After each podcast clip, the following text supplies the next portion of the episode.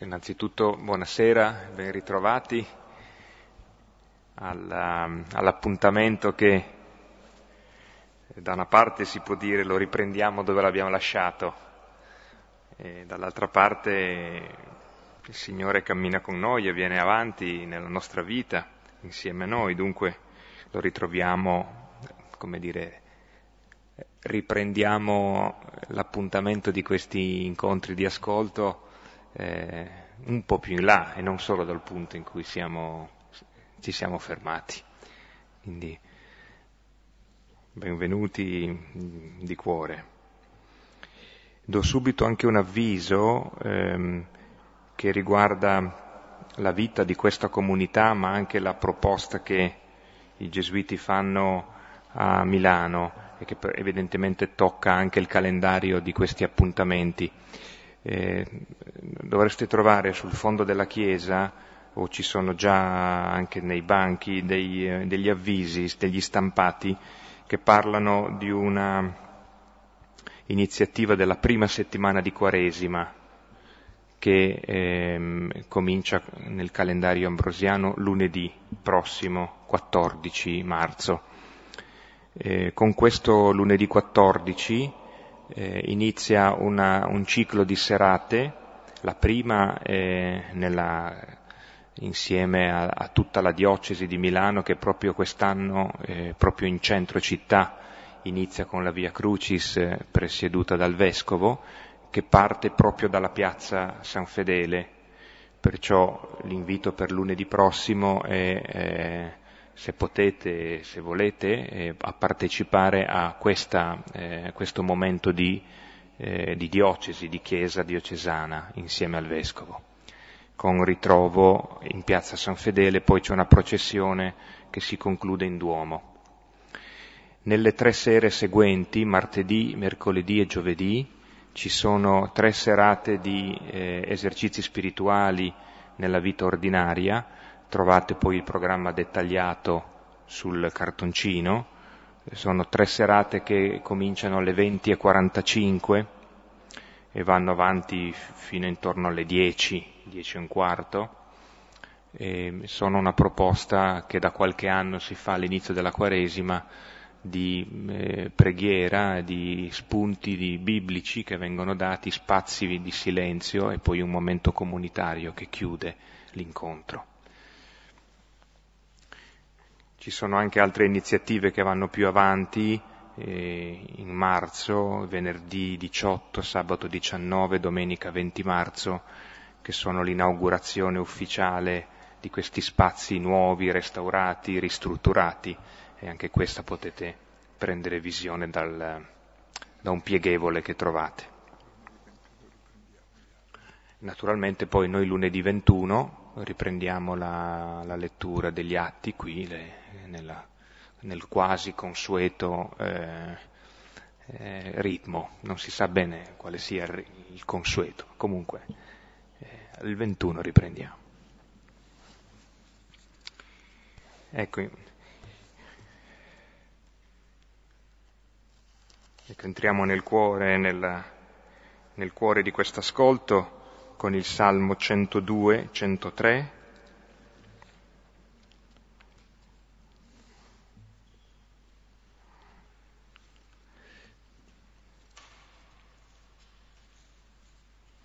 salmo che canta la misericordia, la misericordia di Dio che interviene e guarisce tutte le malattie, tutte le infermità eh, che ci tengono sull'orlo dell'abisso, sull'orlo della fossa. Quindi ho questa immagine molto forte di un, di un Dio che con la sua mano ci custodisce dal, dal cadere nell'abisso. E proprio su, a partire da una guarigione, proprio a partire da, una, eh, da un intervento di Dio attraverso i, suoi discepoli, attraverso, attraverso, Pietro, attraverso Giovanni, attraverso il discorso che Pietro fa, che stasera eh, ascoltiamo e completiamo. E comprendiamo di più il senso di questa salvezza. Nel nome del Padre, del Figlio e dello Spirito Santo. Benedici il Signore, anima mia, quanto è in me, benedica il suo santo nome. Benedici il Signore, anima mia, non dimenticare tanti suoi benefici. Egli perdona tutte le tue colpe guarisce tutte le tue malattie. Salva dalla fossa la tua vita, ti corona di grazia e di misericordia. Egli sazia di beni i tuoi giorni, e tu rinnovi come aquila la tua giovinezza. Il Signore agisce con giustizia e con diritto verso tutti gli oppressi ha rivelato a Mosè le sue vie, ai figli di Israele le sue opere. Buono e pietoso è il Signore, lento all'ira e grande nell'amore. Egli non continua a contestare e non conserva per sempre il suo sdegno. Non ci tratta secondo i nostri peccati, non ci ripaga secondo le nostre colpe. Come il cielo è alto sulla terra, così è grande la sua misericordia su quanti lo temono. Come dista l'Oriente dall'Occidente, così allontana da noi le nostre colpe. Come un padre ha pietà dei suoi figli, così il Signore ha pietà di quanti lo temono. Perché Egli sa di che siamo plasmati, ricorda che noi siamo polvere. Come l'erba sono i giorni dell'uomo, come il fiore del campo, così egli fiorisce. Lo investe il vento e più non esiste e il suo posto non lo riconosce. La grazia del Signore è da sempre, dura in eterno per quanti lo temono. La sua giustizia per i figli dei figli. Per quanti custodiscono la sua alleanza e ricordano di osservare i suoi precetti. Il Signore ha stabilito nel cielo il suo trono e il suo regno abbraccia l'universo. Benedite il Signore, voi tutti i suoi angeli, potenti esecutori dei suoi comandi, pronti alla voce della sua parola. Benedite il Signore, voi tutte sue schiere, suoi ministri, che fate il suo volere. Benedite il Signore, voi tutte opere sue, in ogni luogo del suo dominio. Benedici il Signore, anima mia. Gloria al Padre, al Figlio e allo Spirito Santo. Come era nel principio, ora e sempre, nei secoli dei secoli. Amen.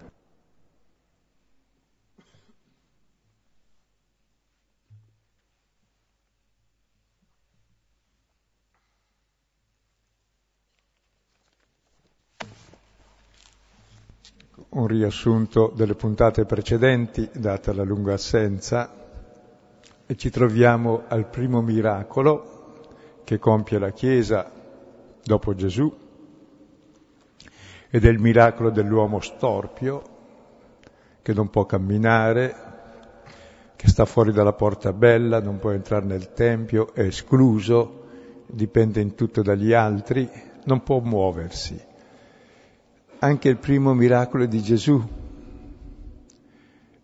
uno dei primi, quello che innesca poi le discussioni e dove dice il motivo dei miracoli, anche lì è un paralitico e dice perché guarisce il paralitico. perché sappiate che il figlio dell'uomo ha il potere di perdonare i peccati, che è il potere di Dio. Ora, perché il non camminare è segno del peccato? Segno, chiaro, perché non è un peccato non camminare, ma il non camminare interiore, perché l'uomo non è come l'animale che è istinto e sa quel che fa. L'uomo è uno che cammina sempre perché è desiderio, è desiderio di felicità. E la felicità è l'amore e l'amore non è mai finito ed è un cammino costante, che dura in eterno anche dopo. E uno che è bloccato dentro nell'amore e non può muoversi dentro, quello è il vero peccato, il blocco. E quindi quel miracolo dell'uomo che finalmente è sbloccato, può entrare nel Tempio, cantare, lodare Dio, lui che era l'escluso dal Tempio e da tutto, è il segno proprio dell'uomo che si è sbloccato interiormente. E allora Pietro spiega, e abbiamo visto la volta scorsa, la prima parte del suo discorso, tutti sono meravigliati per questo, e spiega qual è l'origine di questo miracolo. Innanzitutto dice non è una roba che abbiamo fatto Giovanni e io, non è opera nostra. Quindi non guardate noi. Quello che hanno compiuto, dice, è ciò che il Dio di Abramo, di Isacco e di Giacobbe, il Dio dei vostri padri, il Dio dell'Esodo che si rivelò nel roveto ardente con queste parole, è ciò che Dio fece per glorificare il suo servo Gesù, che voi avete rinnegato, lui che è santo, cioè che è Dio e che è il giusto, e avete graziato un assassino. Cioè il frutto L'origine, scusate, di questo miracolo è la croce di Gesù. E ci torneremo sopra su queste cose, ma è la glorificazione della croce. Perché nella croce Gesù ha portato su di sé il male del mondo, ecco allora che la gloria di Dio è liberarci dal male, cioè è la nostra risurrezione e anche la sua.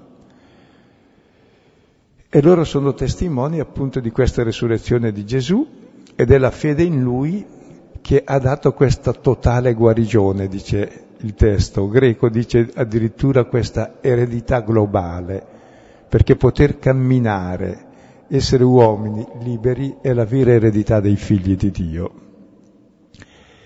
Bene, qui ci siamo fermati dicendo che questa salvezza viene dal nome di Gesù, adesso vediamo la seconda parte del discorso, che vuol tirare le conclusioni Ecco, lo leggiamo tutto ancora il discorso e poi ci fermeremo dal versetto 17.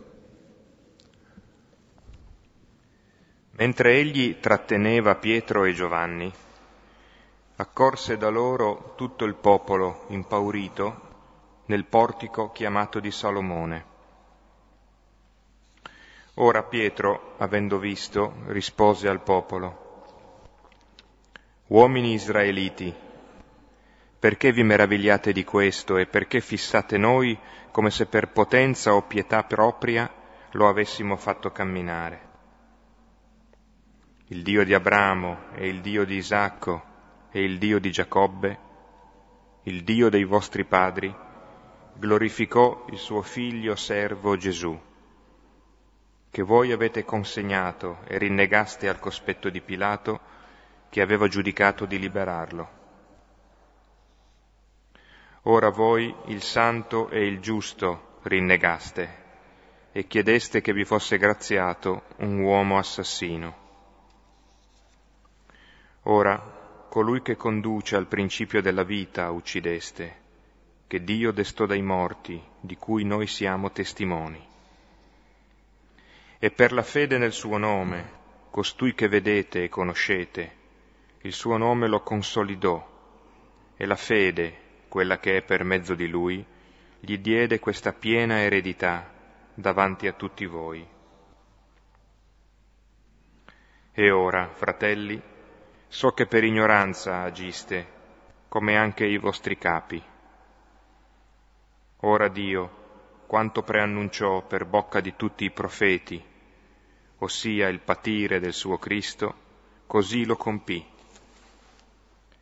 Convertitevi dunque e ritornate, affinché siano perdonati i vostri peccati, così che vengano tempi di refrigerio dal volto del Signore e mandi il Cristo destinato a voi, Gesù, che bisogna che il cielo accolga fino ai tempi di restaurazione di tutte le cose, di cui da tempo Dio parlò per bocca dei suoi santi profeti.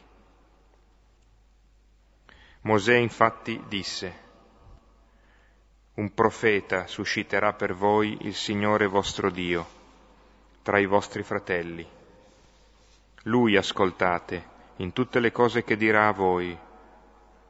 Ora ogni anima che non avrà ascoltato quel profeta sarà sterminata di tra il popolo.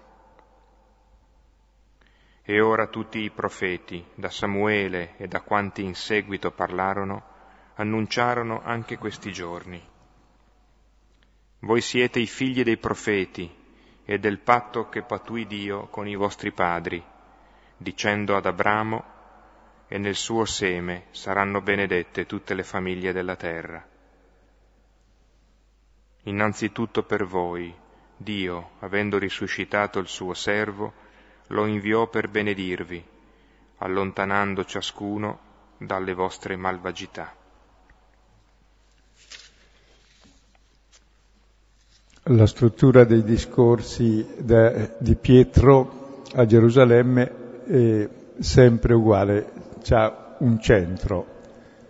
Succede qualcosa, dalla spiegazione avviene proprio grazie alla croce di Cristo, quello che voi avete ucciso e che invece Dio ha risuscitato. Cioè parte, parte, parte eh, dalle esperienze che hanno avuto loro. Hanno visto quell'uomo crocifisso, nel quale avevano riposto anche delle speranze, prima almeno molti anche di loro, poi hanno detto no, il crocifisso è stato ripudiato da tutti, anche da Dio, e quindi non vale niente, e invece no, proprio in quanto crocifisso lui ci salva. La spiegazione è far capire che Gesù è morto in croce, portando su di sé il nostro male, in modo tale che ci libera dal male e libera i nostri desideri e quando parlano a quelli di Gerusalemme, che l'hanno visto in croce, allora dicono sempre, quello che avete crocifisso, quello lì è il Signore.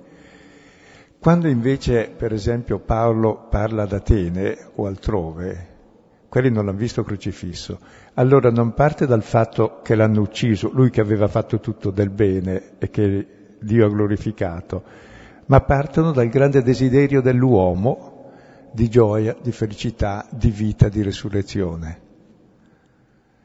Poi siccome anche questo desiderio è bloccato dal male, allora viene fuori ugualmente il discorso della conversione sempre. E oggi prendiamo il discorso dal versetto 17, dopo aver detto quello che avete crocifisso è lui la salvezza, e dice che il motivo per cui l'abbiamo crocifisso è solo per ignoranza, eppure nella nostra ignoranza Dio ha eseguito la storia della salvezza e allora cosa ci resta da fare? Di convertirci. Perché? Perché questo è il profeta del quale ha detto Mosè e sarà il profeta definitivo, ascoltate lui. Se ascoltate lui siete salvi, se non ascoltate lui non c'è più la vita. Tu, e poi continua a spiegare che tutti i profeti e tutte le scritture non hanno parlato che di questi giorni che si stanno avverando adesso per noi. E questi giorni di salvezza sono innanzitutto per voi, giudei, e poi per tutto il popolo. Quindi eh, parla della salvezza di Israele e di tutto il mondo nel finale, che è legata alla nostra conversione e la conversione è legata all'uscita dall'ignoranza. Allora partiamo dal primo tema, che è l'ignoranza, che è il principio di tutti i mali, l'incoscienza.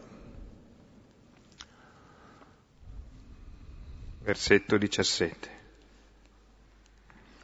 E ora, fratelli, so che per ignoranza agiste, come anche i vostri capi. Ora Dio, quanto preannunciò per bocca di tutti i profeti, ossia il patire del suo Cristo, così lo compì.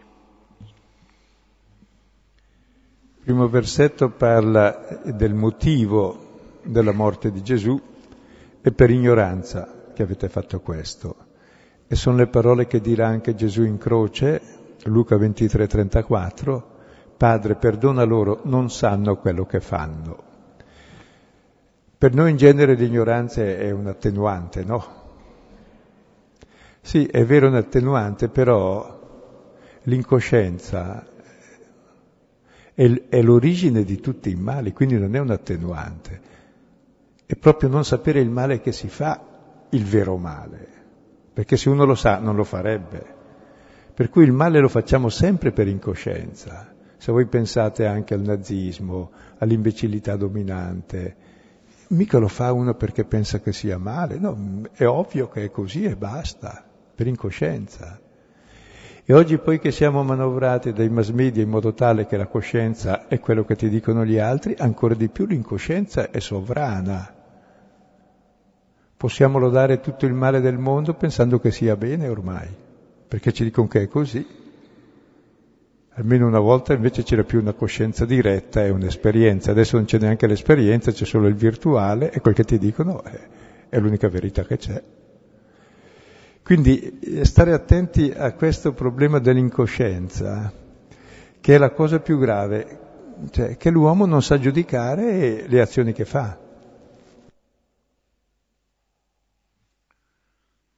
Credo che ci sia una, così, un testo che varrebbe la pena di andare a rileggere, che è quella autodifesa di Don Milani, conosciuta come l'obbedienza non è più una virtù eh, evidentemente Milani non intendeva dire che l'obbedire, eh, e lui aveva come parametro eh, l'obbedire di Cristo al Padre, quindi era ben consapevole che peraltro a Barbiana c'era andata proprio per ubbidienza, ma intendeva quell'ubbidienza che deresponsabilizza o che illude di potersi smarcare da quella che è la necessaria doverosa e umanizzante responsabilità de, per i gesti che facciamo. Quindi quell'obbedienza che eh, era stata poi quella che avevano effettivamente accampato come motivazione tanti criminali di guerra della seconda guerra mondiale, ma a tutt'oggi.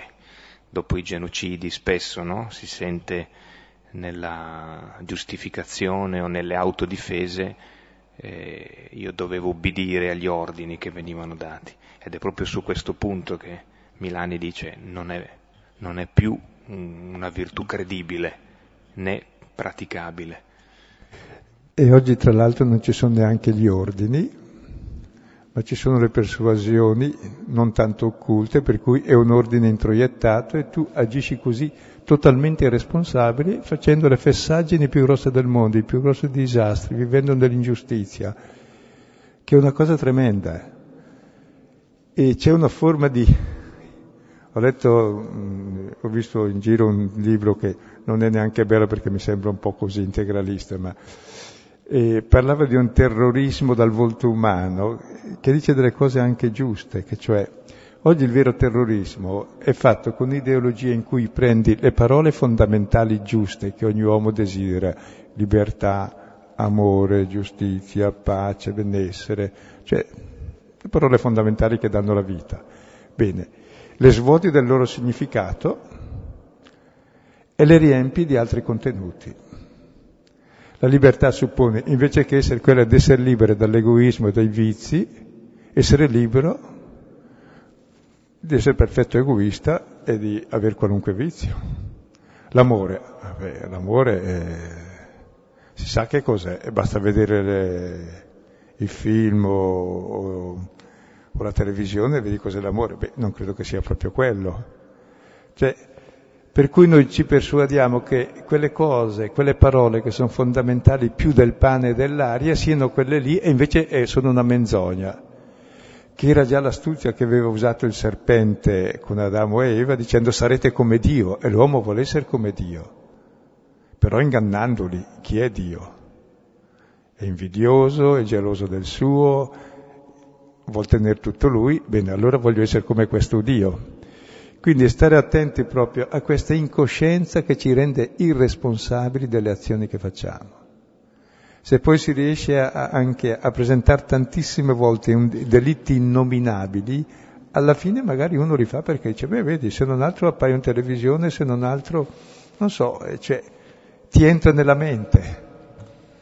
Così anche vedere, non so io, eh, se voi eh, vedeste uno che viene ucciso, davvero, credo che avreste ribrezzo e, e non dormireste per qualche mese. Bene, ora si vedono tanti assassini in televisione anche dettagliati, uno tranquillo va a dormire, non so come fa, perché l'immagine poi produce, lavora dentro, è ovvio che si può far così, cioè induce meccanismi di ovvietà che ci portano in delirio, anche i modelli di vita, gli stili, la moda stessa. Per cui davvero stare attenti a quel che dice Apocalisse 13, quando c'è la bestia. Eh di qualcosa sulla bestia. No, no, ma lascia, facciamo dire a Giovanni che Giovanni. aveva... Sì, se mm, come modo di approfondimento anche di queste pagine del, degli atti, in rapporto a quell'ignoranza particolare che viene prodotta dalla propaganda. E, mm, Giovanni parla di segni a un certo punto una serie di segni, tra cui il secondo è la bestia che viene dal mare. E in realtà poi nello, le bestie sono due, e una è quella che sta eh, sulla terra,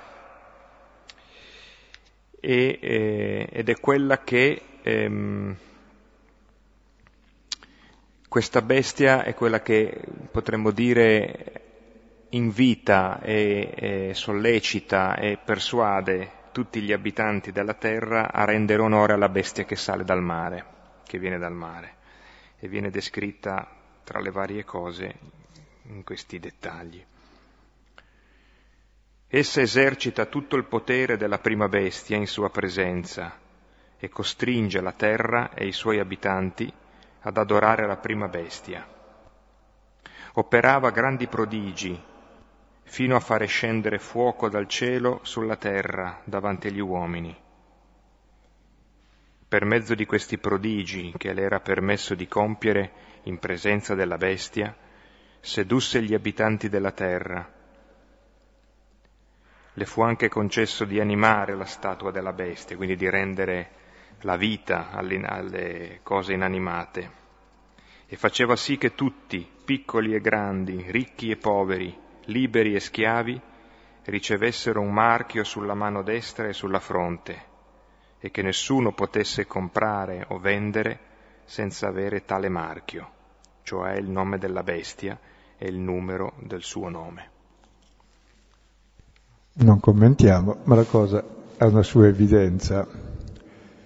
E stare attenti anche che l'incoscienza non è solo quella dei cattivi, anche dei buoni Giacomo e Giovanni, che sono tra i due discepoli, uno è colui che Gesù amava, bene, in Luca 9, eh, 51 seguenti, invocano un fuoco dal cielo per sterminare i samaritani, che è il prototipo di tutte le crociate. No? Per amore di Cristo si vuole uccidere gli altri, in un modo o in un altro.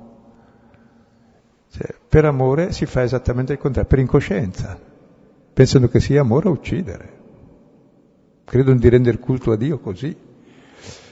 Quindi il Vangelo è una logoterapia, è una parola che ci guarisce dall'incoscienza, perché guardando Gesù messo in croce come bestemmiatore da parte del potere religioso, politico e teologico, viene il sospetto che il potere politico, religioso e teologico non siano poi così così coscienti di quel che dicono. Cioè, ogni potere è sempre incosciente, perché se non toglie la coscienza agli altri non può esercitarsi, dovrebbe diventare servizio se non togliesse la coscienza. Ma chi ha voglia di servire? Ecco, eppure questo non annulla il disegno di Dio, ma Dio, quanto preannunciò per bocca dei profeti, ossia il patire di Cristo, compì. Cioè nel male che noi facciamo per incoscienza c'è uno che non è incosciente, non fa il male e chi non fa il male è colui che porta su di sé il male, è l'agnello di Dio che porta su di sé il peccato del mondo. Ed è bello che nella nostra incoscienza Dio agisce usando il male che facciamo, ma non che Lui lo voglia, e alla fine noi facciamo il suo disegno. Proprio negli Atti degli Apostoli, al capitolo quarto, al versetto 26 seguenti, quando Pietro sarà in prigione tra poco, e mentre sono in prigione capiscono, ma guarda, è vero quel che è capitato a Cristo, che tutti i popoli, i principi, il re, il governatore, Ponzio Pilato, i sommi sacerdoti si sono messi d'accordo per far che cosa? Per fare ciò che la tua provvidenza e il tuo cuore aveva preordinato. Cioè si serve del nostro male, lo uccidiamo per fare il suo bene, dà la vita per noi. E così smaschera il male come male.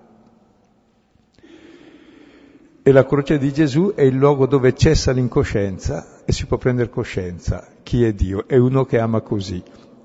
E si può prendere coscienza del nostro male. Il nostro male fa così a tutti i figli d'uomo, li mette in croce.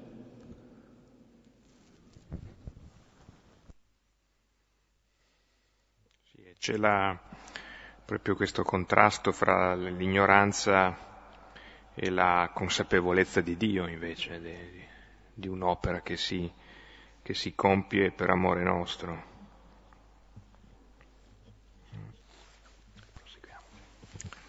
Versetto 19.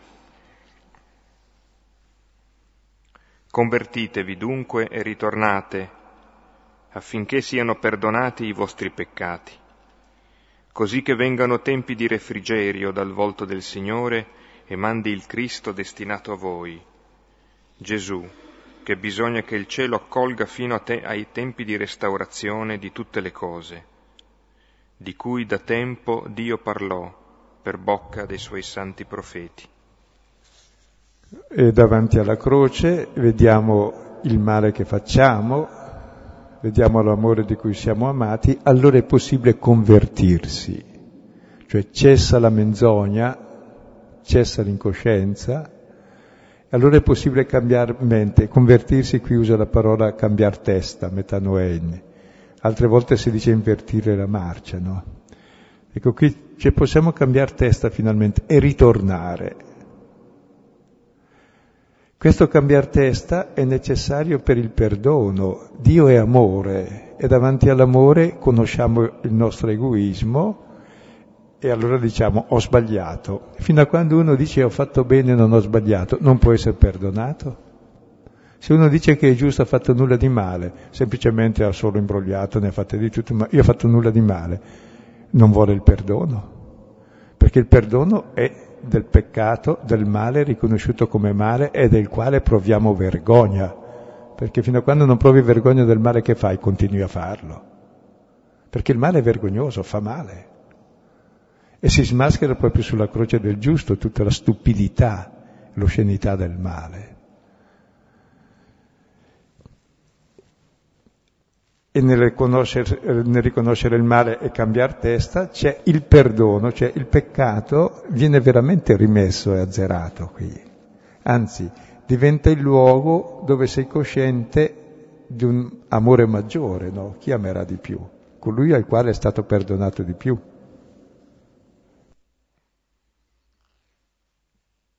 Credo che poi effettivamente la, la logica del Vangelo è che la, che era anche la logica ben, ben evidente nella parabola del figlio prodigo cosiddetto, o parabola dei due fratelli, o parabola del padre misericordioso, che era il testo del calendario ambrosiano di domenica. Cioè, soltanto di fronte all'amore del padre c'è la possibilità, eh, come dire, non, non garantita, ma possibile, che si prenda coscienza di, alla luce di questo amore della propria lontananza, dal proprio rifiuto, dal proprio peccato. D'altra parte in quella parabola nessuno dei due figli eh, effettivamente dà segno di avere veramente accolto e compreso questo amore e la parabola di fatto non ha finale e non sappiamo se il figlio maggiore è entrato alla festa e non sappiamo se il figlio minore ha capito il senso di quella festa. Ecco, e queste parole sono fondamentali, cioè capire l'errore, capire che l'errore non è la parola ultima, ma è il perdono, perché Dio è amore, e allora convertirsi. E allora lì conosciamo chi è il Signore e conosciamo la nostra verità, cioè di persone che non necessariamente devono vivere nell'incoscienza e nella stupidità, anzi, siamo fatti per il bene, per la bontà, per il desiderio del bello, del buono, e allora finalmente lo troviamo. Ma è necessario riconoscere il male prima, insomma. Come per fare una terapia è necessaria una diagnosi corretta. E poi cosa avviene dopo il perdono? Vengono i tempi del refrigerio. Questa parola refrigerio è come quando si soffia sulla, finestra, sulla minestra per, eh, che scotta eh, per fare raffreddare un po'. La nostra vita è molto rovente, infuocata, una vita dannata. Bene, sperimentiamo già in questa vita una vita un po' più soave, eh, più, più digeribile, un refrigerio, una sosta. Sì, ehm, a me sembra molto bella questa immagine che, che il tempo ultimo, che il compimento del, del senso del cammino della, della nostra storia, di tutta la storia, venga annunciato da un sollievo, da un momento di sollievo. No? E quindi mi sembra anche una, un'esperienza accessibile, no? un'esperienza che possiamo cominciare effettivamente a fare qui, eh, ciascuno di noi, spero, ha eh, nella propria memoria dei buoni momenti di sollievo. È interessante questo sollievo poi, è quella consolazione, è quella levità di vita che il Signore ti dà, per cui la vita diventa bella. Non è ancora la realizzazione del punto d'arrivo, ma questo ti fa camminare su una strada diversa, cioè su una strada che non, non è più quella del peccato e dell'egoismo, ma è dell'amore. Ed è questo il sollievo, che è già la vita eterna presente ora. Questo sollievo interiore, che non ti senti più bloccato, chiuso in te stesso. Vivi nel sollievo, nella serenità, in attesa della restaurazione, l'apocatastasi, cioè quando tutto ver- tornerà come era al principio, cioè del ritorno del Signore, quando il Cristo destinato a voi tornerà, ma intanto resta in cielo, poi arriverà sulla terra quando? Ecco, qui il problema del quando è tremendo. Quando è che viene il Signore?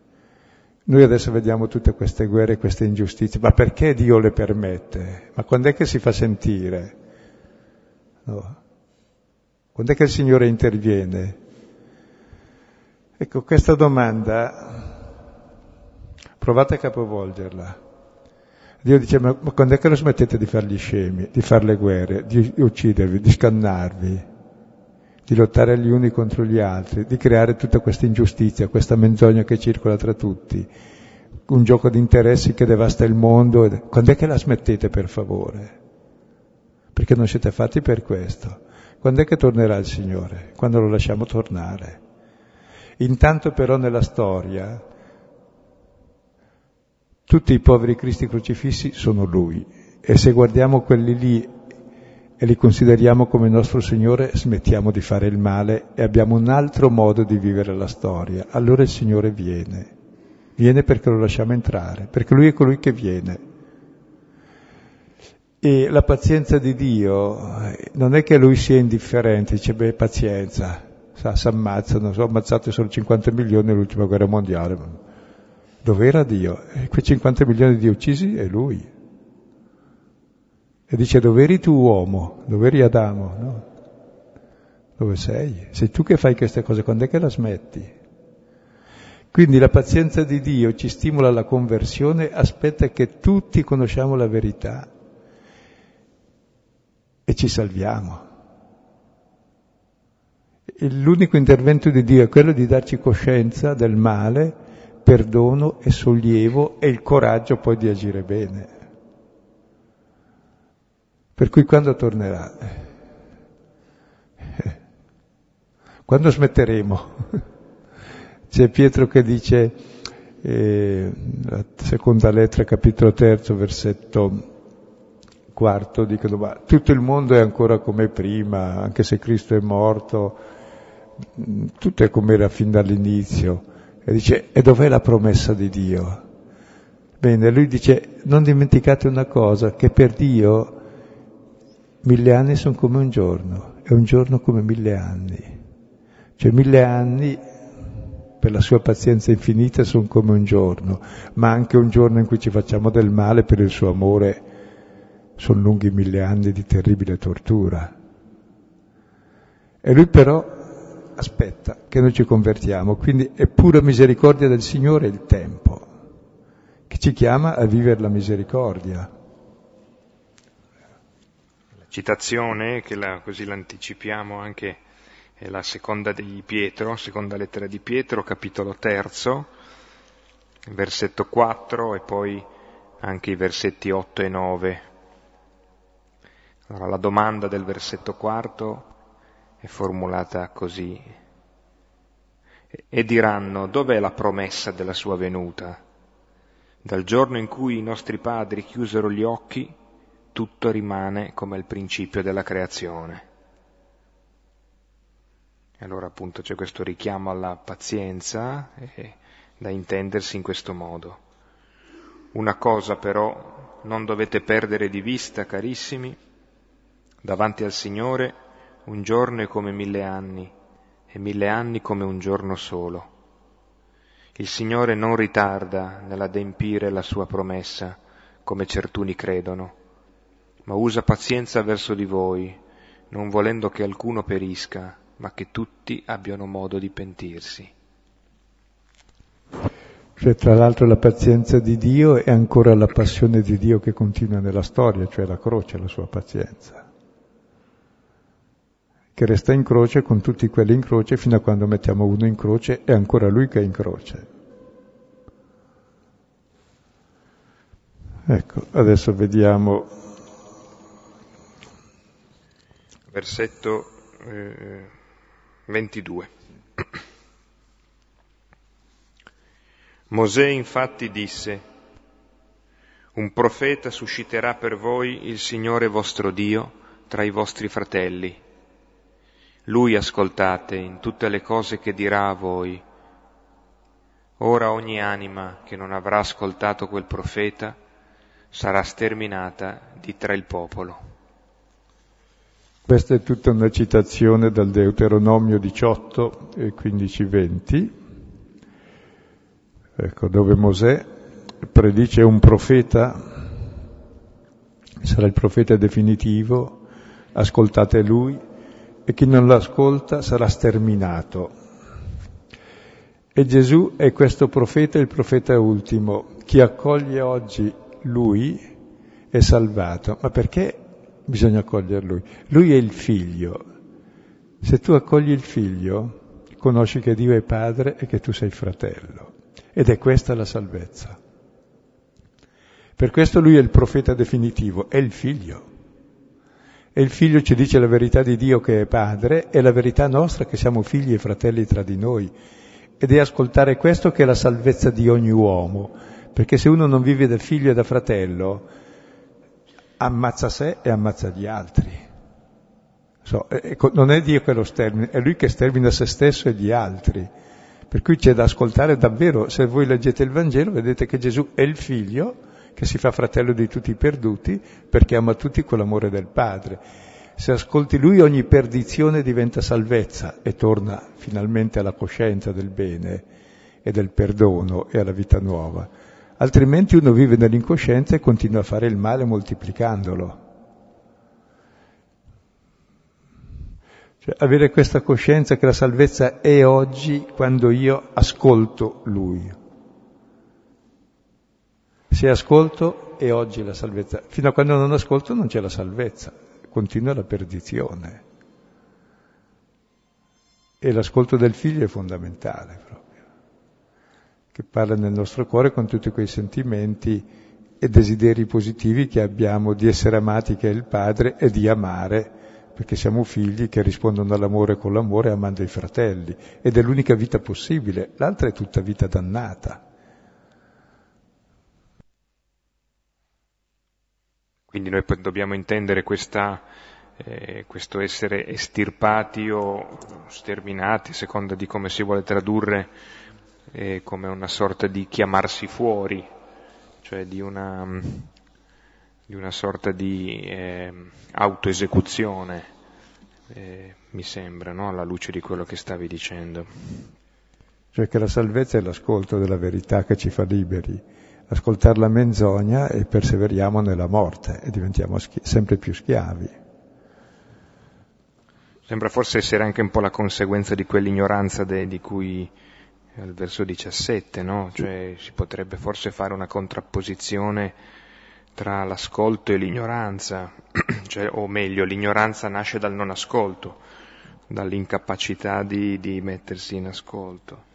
E anche l'ignoranza nasce da ascolti differenziati, cioè se ascolti il serpente, se ascolti la menzogna, è chiaro che vivi nell'ignoranza e nell'incoscienza. Oggi viviamo nella menzogna e nel delirio. Basta guardare la pubblicità, la televisione, le, le, menzogna e delirio. Dico, ma si può vivere così? E le guerre? Sì, che interessi ci sono sotto? Come andranno a finire? Dipende dagli interessi che ci sono sotto purtroppo. Non invece, non sono in vista del bene, che sarebbe un bel movimento di libertà finalmente che nasce dalla gente, ma finirà come vogliamo che noi vorremmo che finisca, secondo i nostri interessi economici, purtroppo. Questo è un delirio che distrugge noi e il mondo. Quindi aver coscienza di queste cose e pregare Dio è anche darsi da fare. E non è facile perché le, le realtà sono complesse, ecco. E però capite l'importanza dell'ascolto almeno della verità che smascheri la menzogna per sapere almeno in che direzione muoversi. Ma finché si vive nella menzogna non ci si muove più, se non eh, nell'incoscienza e nell'imbecillità. E qui in Italia siamo un prodigio, andiamo avanti ma più o meno il mondo è uguale da, da Genesi 3 in poi.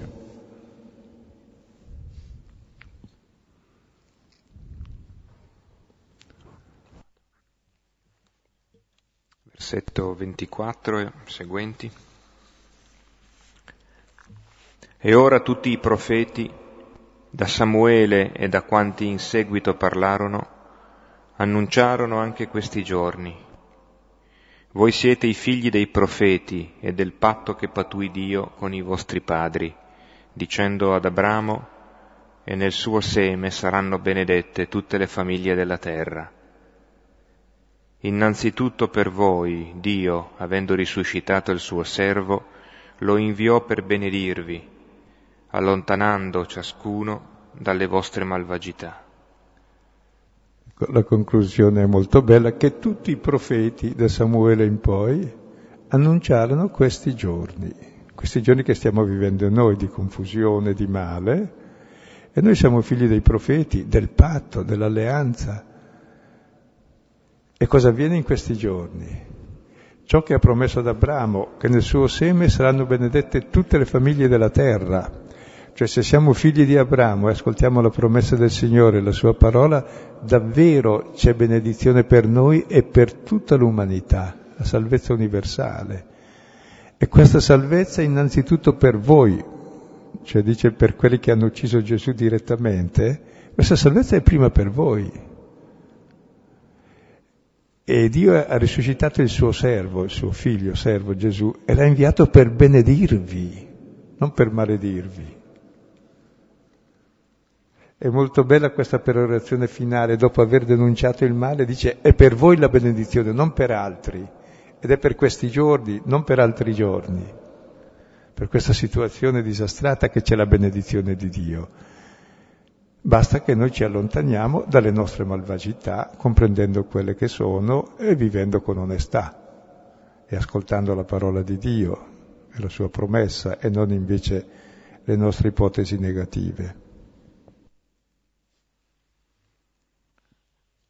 Sì, e poi c'è una, una ripresa no, di questa esplicita di, di questa benedizione che, che, sta all'origine anche della vocazione di Abramo, ehm, che è un po' una, una, una delle, semplificando di tantissimo, delle due anime che ci sono dentro tutto il cammino della scrittura, no? tra l'apertura a tutti i popoli e l'esclusività eh, di, un, di, un, popolo solo.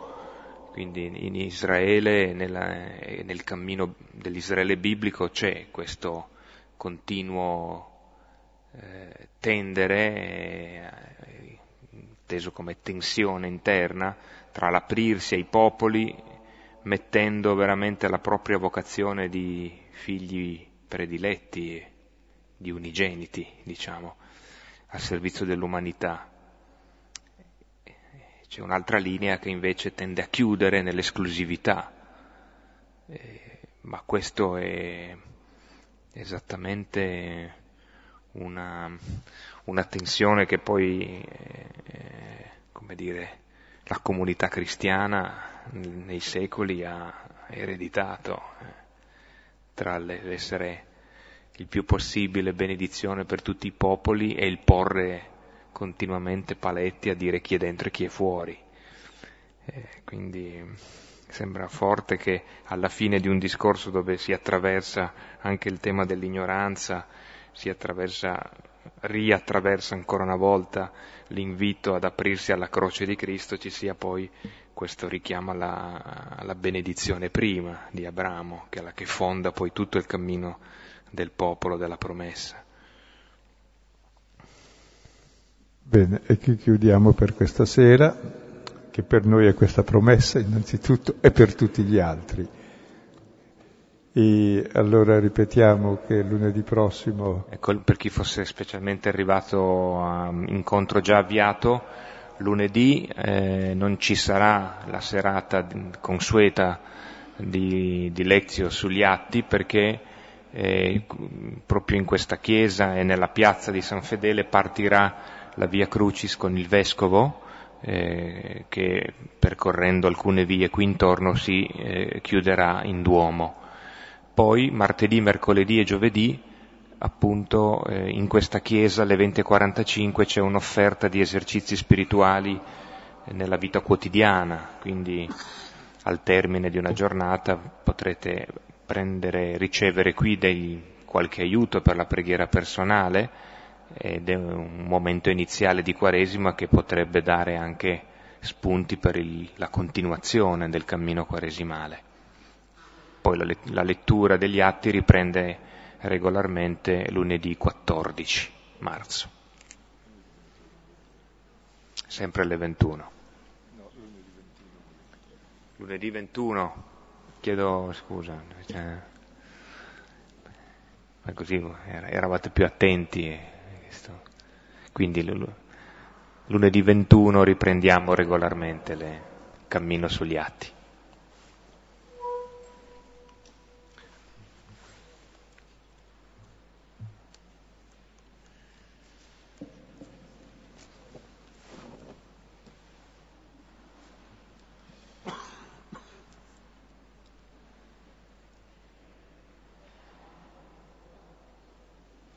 Allora lo spazio, spazio per le risonanze, spazio per approfondimenti, domande, ehm, comunicazioni, riflessioni vostre.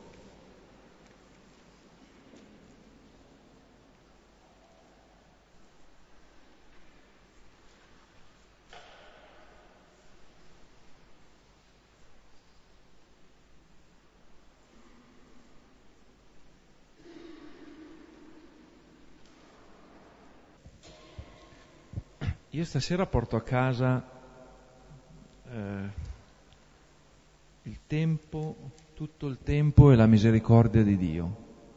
Eh, mi pare un bel modo, diverso da quello che ho tutti i giorni, di guardare alla storia. Eh, il tempo come misericordia di Dio. La porto a casa e la tengo in un posto prezioso.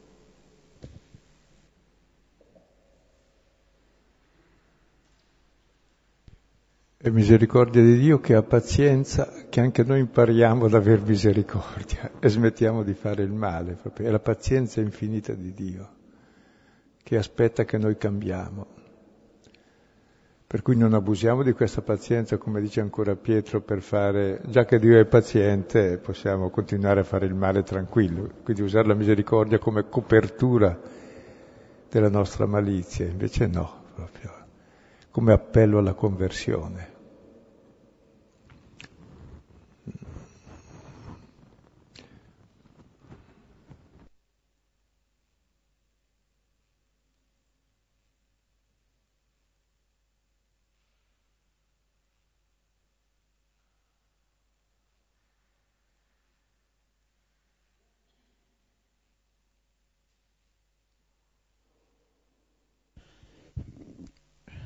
Faccio un'ipotesi, se, se io fossi, vivessi da solo, le responsabilità che mi, mi competerebbero sarebbero legate all'ambiente, quel poco che riuscirei a riconoscere, ad affrontare, a cui relazionarmi. Non avrei neanche il problema delle persone con cui relazionarmi. Tutto sommato forse sarebbe una cosa dove la mia responsabilità ci sarebbe, perché è comunque una cosa difficile, ma una cosa più semplice. Ecco, io non vivo da solo, vivo con molta gente con, che conosco più o meno, che sono chiamato a mettermi in relazione e inoltre sono anche chiamato a mettermi in relazione con i problemi che quelle persone creano tra di loro e che io ho con questi problemi qua. È una cosa veramente complessa. Da un lato è entusiasmante, perché eh, uno, altro che desiderio, proprio c'è il desiderio di vedere, di capire quanta incapacità viene riconosciuta, ma con quel desiderio di comprendere e anche un po' d'angoscia quando la comprensione non è chiara e non si trova il mezzo di comprendere. Eh, per cui a quel punto altro che misericordia da invocare, guai se non ci fosse, perché l'impazienza è, diventa impellente quando si, si crea questo tipo di... Ecco, eh, è, un, è, un'esperienza che io credo che sia un'esperienza nuova che, eh, eh, che altri prima di me, che mio padre non ha fatto, mio nonno non ha fatto, anche se, anche per loro, è sempre comunque stata un desiderio da, da, da rincorrere e cose non comprese e quindi riconoscere il male, ecco, chiedere perdono. La novità è che le cose sono un po' più complesse adesso, obiettivamente complesse. Certamente oggi la responsabilità è più vasta, però eh, già fin dall'inizio, che erano poi solo in due, Caino e Abele, cosa ha risposto Caino? Sono responsabile di mio fratello. È un po' il parametro.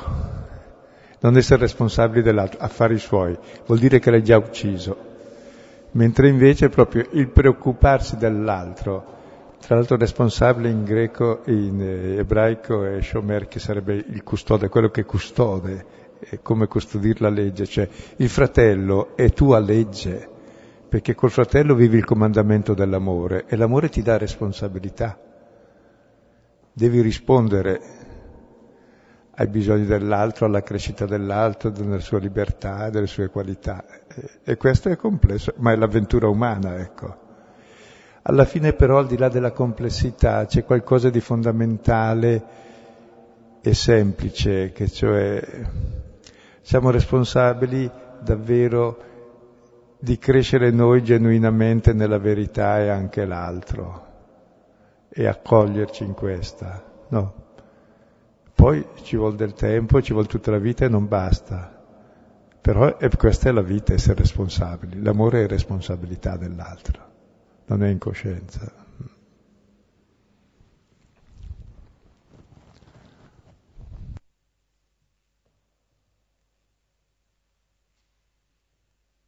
eppure anche responsabilità e grande rispetto della libertà dell'altro. Pensavo come la parabola del padre che abbiamo letto ieri, no? Questo povero padre che ha due figli, cui uno se ne va e torna solo perché ha fame e non capisce, l'altro sta in casa come schiavo e la casa è piena di schiavi e di servi e nessuno lo ama, che tragedia per Dio. E quando è arrivato il figlio che ha detto guardate che l'unica cosa importante è questo, gliel'abbiamo ammazzato. Perché ci richiamava la responsabilità di vivere da figli e da fratelli, in fondo, che è l'unica vita vivibile. Ecco, e credo che davanti a questo cessa l'irresponsabilità e la menzogna e comincia e innesca un meccanismo nuovo, cioè di conversione all'altro.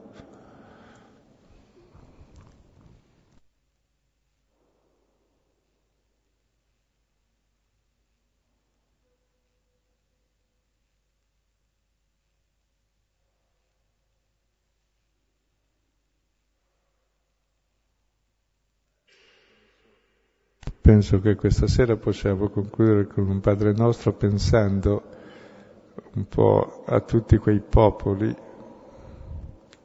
ormai il mondo